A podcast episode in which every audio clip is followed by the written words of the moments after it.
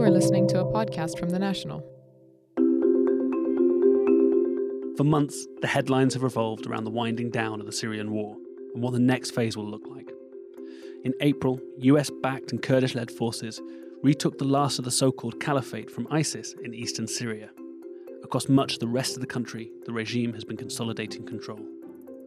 But talk about the future has often overlooked the fate of nearly 3 million civilians living in the last rebel held territory.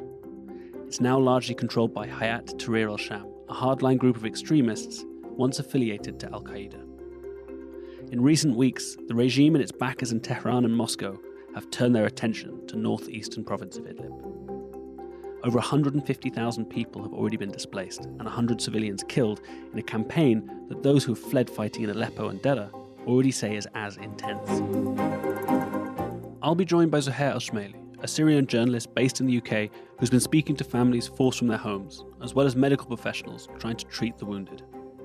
We'll also be joined by Kareem Shaheen, who's covered the war since the early days, to talk about the offensive, but also how it fits into the brutal tapestry of the eight year conflict. This is Beyond the Headlines. I'm your host, James Haines Young, the National's foreign editor, and this week we're talking about the battle for Idlib. Over the last few years, we've stood by and watched as the Syrian regime of Bashar al Assad has encircled, bombed, and invaded the rebel held areas of Aleppo, once the country's powerhouse, Deraa, the southern birthplace of the revolution, and eastern Ghouta on the edge of Damascus. They've also retaken hundreds of towns, villages, and provinces across the country.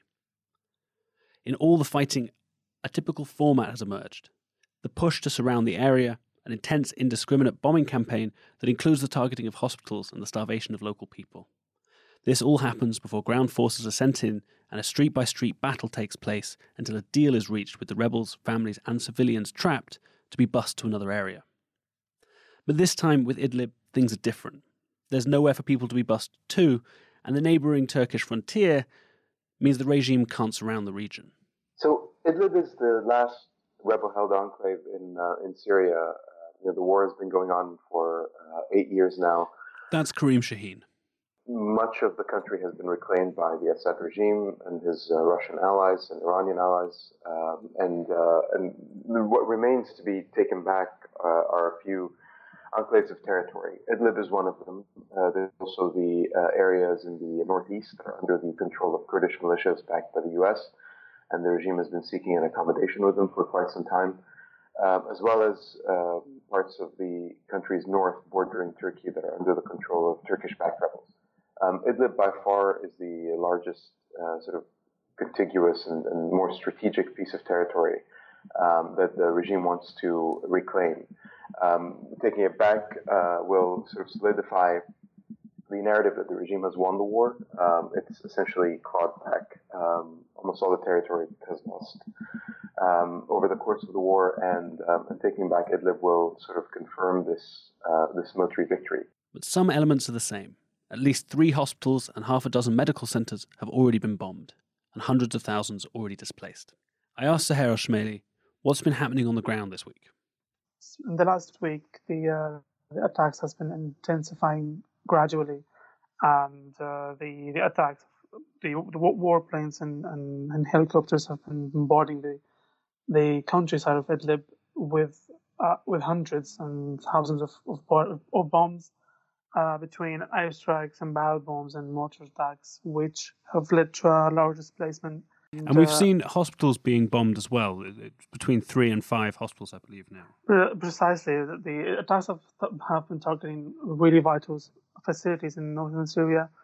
Three major hospitals have been targeted, and two medical points in uh, in Idlib, one of uh, in Idlib rural, uh, which have have destroyed a complete have destroyed completely those facilities and took them out of out of uh, service speaking yesterday to one of the uh, doctors in northern Syria, he said uh, he said to me that the the medical situation is is unbelievably out of out of control, and I mean pa- patients are out of the street. It's like uh, as as we as we wrote yesterday in the in the national, it's like a judgment day where people are, where people patients injured and doctors and nurses themselves they are like kind of confused where to go, where to take the the patients. and uh, the civil defense as well and other rescue rescue worker were, were working to transfer the patients as uh, the patients to like to local homes where they can initially just make sure that those people those patients are safe enough and then transfer them later on to medical points in near Turkish near, near Turkish border. So there's been thousands of displaced people. Where are the, where are the people going? The people are not are just taking their cars or take right taking a ride with with, with uh, rescue workers or their neighbors or anyone they know, uh, taking their cars and just going heading towards the border. Basically, they there's no direction like precise direction or or any place for them to go. They just go to an open land or farms or the mountains just to camp and wait until the attacks uh, calm or decrease its intensity so they can maybe go back. And but this is literally the opposite. People, more people these today, uh, in particular, there has been two large attacks attacks against two villages in north in southern Idlib, where just public markets were attacked and that led uh, that was followed by a large uh, civilian population leaving, being displaced forcibly, being displaced from their homes. Yeah, and one of the issues here, obviously, is that the, the Turkish border is also closed to civilians, so people can't cross into Turkey where they'd be safe. Correct? Yes, that's a, that's another issue, though. It's not only that is closed. Anyone who is trying to get to, to, to cross the border is being shot down by the Turkish police border I mean, last last month, I guess, if I'm not mistaken, uh, there was a family who was shot on the, on the border. One one mother with her, with her six children uh, were shut down from the police from the Turkish police border. One children was was killed and two was injured, and the mother as well. And they were driven back to Syria. So the border are completely shut down, and no one, oh, and people can barely and taking uh, can barely cross. And if they take the initiative and try to cross, it will be another dangerous a path for them to escape from the attacks. Exactly. So, so we have a situation where thousands of civilians are, are, are fleeing the fighting. They're heading north, but they can't escape Syria, and so they're, as you mentioned, trapped in, in open areas in fields. Um, you know, yesterday we were talking about how how they're, they're out in the open. They've got no shelter, um, few belongings. Mm-hmm. Uh, tell me a bit about the, yeah. what was, the situation was for people you spoke to. Yeah, precisely. I mean, people. I mean, I mean, uh, the, uh, the Syrian Observation uh, human for, for Human Rights based in London, he said that over than 300,000 people have been fled, and all of them are literally scattered on the mountains and on the open lands and farms where there is literally nothing. Speaking yesterday to a few of them, uh, they were just saying that we're just sitting on, on, on the earth and there's a tree on top of them just sheltering them from the sun and they're just waiting. Uh, just, they're just they're just waiting and uh, hearing not that not only waiting, just hearing that these attacks are, are getting closer to them. Uh, like the attacks are chasing them somehow. Just yesterday, actually, there was uh, an attack against near camp that was for, for people who, who were fled, who fled from the recent attacks, and two or three civilian. I'm not sure yet uh, were, were killed and others were affected or they were, were wounded. So those families have been said yesterday that they're not only they're not having any shelters, but they ha- they are being targeted where they are fleeing at the moment and can't can't can't do anything. They just can't can't, can't escape Turkey, as we said, can't go back home and just stay and waiting there, there for some for a miracle to happen and for the attacks to stop. Yeah, and these are also people that have been displaced previously from from other offensives to Idlib to begin with. So these are people who have lost their homes and things several times over. Yeah, that for sure. That, that's another thing, though. I mean, many many of those who fled, uh, who fled already from from from Aleppo, from Ghouta, from Daraa city, uh, they've spent since uh, I guess March last year. Uh, they spent they they've got they've got they reached North Syria and now they find themselves trapped, uh, like back to the same circle where they are being targeted intensively by the by warplanes and bar- barrel bombs. One of the one of the uh, the displaced people I've talked to yesterday, he said that is the attacks are he fled from Daraa, and the, the, attacks were just as intense as, as they were in Daraa, where the regime forces are like tried launched these attacks last year and took over there, and now they fear that these attacks are are just a beginning for another wave of attacks and ground and ground offensive from the regime militant militants and and it's just for them unbelievable. Uh, like we we just fled last year hoping that we will find some peace in North Syria, and as as they were promised though, because when they were evacuated, they were promised, yeah, you go to North Syria, it will be for, uh, just your just live your life, and no one will be affect, no one will be attacked once again. So and now they are back to the same cycle after one year almost from the the, the initial displacement for those people, whether from Aleppo or Dara or Ghouta. And now they are fleeing once again, like for the second or the third time. God knows how, how many. That was Zohair Al-Shmaili. The region is also under a de escalation agreement made last year between Turkey and Russia. The deal was meant to see hardline groups hand over heavy weaponry and pull back from the edges in exchange for a delay or a halt in the offensive. The problem is the deal was never fully implemented. The de escalation deal uh, was only going to be temporary um, and had only pushed the can down the road uh, because there was no real solution for Idlib. Um, the only possible solutions one could envision Idlib is the status quo, which it stayed as for about eight months. Um, for it to revert back to regime control, which was only going to happen after a, a massacre, uh, or for it to you know be ceded to Turkey uh, for uh, for months or for the for the immediate future, uh, which again was not an ideal solution for for anyone. Um, for Turkey to occupy a part of Syria for the long term. But there are laws of war and international conventions, but we haven't seen them being followed in Syria. That's right, and and, uh, and I mean this has been a um, I mean the, the, destructive thing about the war in Syria, uh, obviously in addition to the civilian cost that, that has exceeded half a million uh, people, um, is the fact that um, a lot of these uh, norms uh, that, that have been developed over uh, decades and in some cases centuries um, have been have been eradicated. You know, I mean, the chemical weapons have been deployed without um, any real cost to the regime, um, even after it uh, declared its chemical weapons arsenal, um, uh, you know, uh, removed uh, after the deal uh, that was reached by the U.S. and Russia. Uh, it again used chemical weapons in in both Idlib and in eastern Ghouta. Um, you know, the, the you, you, only have to look at the scale of the attacks against medical facilities over the course of the war to realize that uh, that they never really cared for any of this um, for any of these laws of war. Uh, there have been 553 attacks at least on nearly 350 separate medical facilities. Uh, almost 900 doctors and nurses and emergency responders and, and medical personnel have been killed uh, in the course of the war. Some of them were tortured before they were killed. Uh, so a lot of these abuses have, in fact, formed a core part of the regime's uh, military campaigns um, and they've not faced any consequences as a result of it. And I think a lot of um, you know dictators, a lot of um, uh, you know uh, uh, a lot of totalitarian regimes that are facing the threat of collapse will be watching this closely and um, and will be learning a lot. One of the things we've definitely seen through this war is a fatigue, both in terms of donations to NGOs and charities who are working to support Syrians, but also just in terms of people reading the news, people people watching the situation, there's not the same anger, uh, widespread anger that there may have been a few years ago.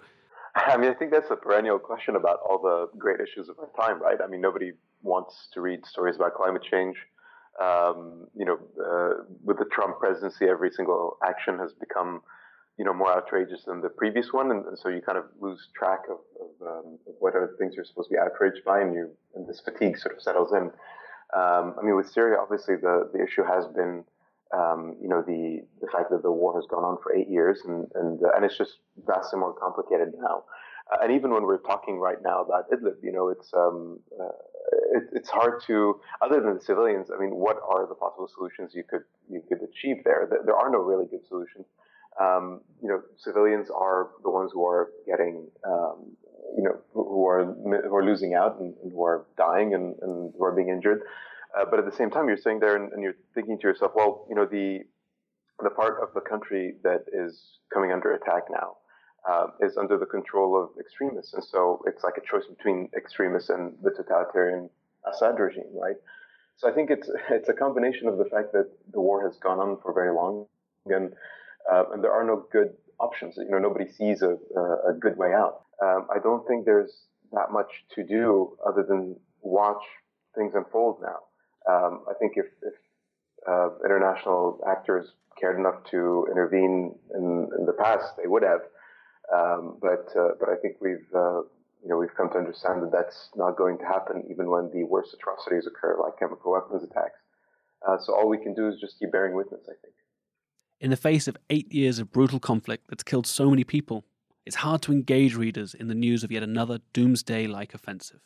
I, think the the challenge with Syria and, and, the thing that we forget is that Syria is the most well documented war um, that has ever uh, you know been covered by by journalists and um, uh, and that has ever taken place really in human history. Um, and so we sort of, I mean, there's no way we can say we didn't know. Uh, there's no way we can say we didn't see what happened or, or you know we didn't know what happened. And so I think to a certain extent, um, it, it, says a lot about our capacity to um, to empathize with with causes outside of our immediate experience.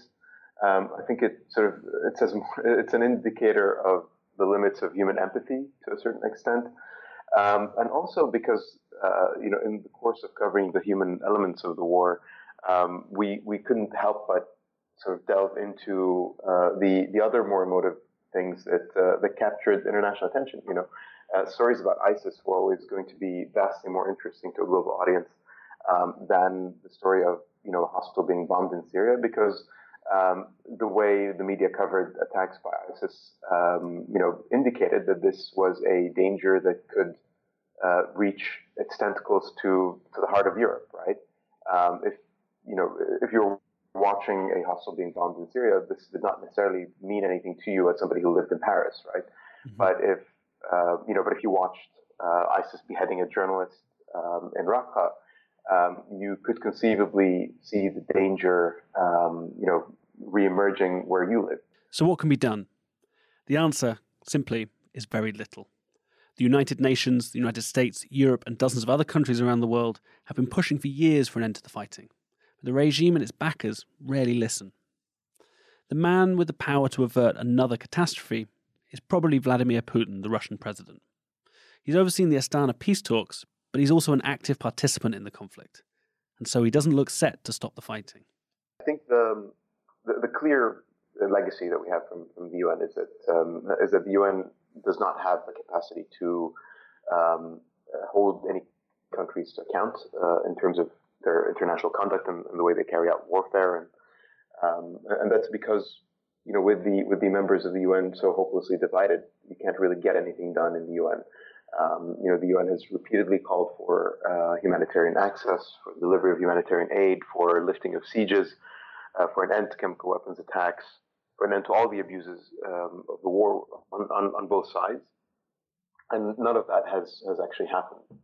The UN actually did a, uh, uh actually managed to pass a Security Council resolution um, when the Eastern Ghouta campaign was uh, was launched uh, to you know for a 30 day ceasefire and to lift um, the the siege and, and deliver humanitarian aid, um, and which Russia then after passing it proceeded to just decide that well we're actually going to continue bombing Eastern Ghouta and we're going to um, have our own sort of humanitarian initiative where we're going to allow people to leave the area uh, for five hours every day. Um, so, so essentially, the UN has been useless in terms of um, governing uh, how the the powers that be conduct the war in Syria. Uh, now, that said, right now uh, there's there are only so many other options, um, uh, you know, outside of the UN uh, to to reach some sort of peace settlement. you know, there are possible ways forward. for example, um, you know, talks under the auspices of the UN can take place with the sponsorship of European powers uh, because they still hold the cards in terms of reconstruction money. Uh, while the regime has one, it doesn't have uh, the budget. Neither it nor Russia nor Iran have the budget to rebuild Syria, and they need, um, you know, to be an accepted part of the international community again. They need the influx of aid money, and, and this is an opportunity for the UN uh, to come together with European countries to uh, figure out a possible roadmap uh, for uh, you know reforms, uh, possible um, you know concessions by the regime in exchange for um, you know, either reconstruction aid money or um, some sort of diplomatic recognition. I, am not saying that that's what should happen, uh, but that's where they should be thinking right now because the regime has won. Um, there are very few alternatives in terms of um, you know ending the fighting, uh, and um, and you know the UN is best placed to be the party that oversees um, such negotiations. And in all of this, um, Bashar al-Assad, he's staying put.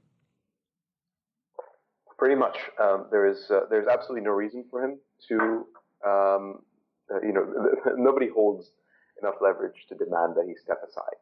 Um, that is simply uh, outside of the realm of the possible at the moment. Thanks this week to Kareem Shaheen and Zohair Al-Shmaili. This was Beyond the Headlines. Subscribe on Apple Podcast or any of your favourite podcasting apps. I've been your host, James Haines Young.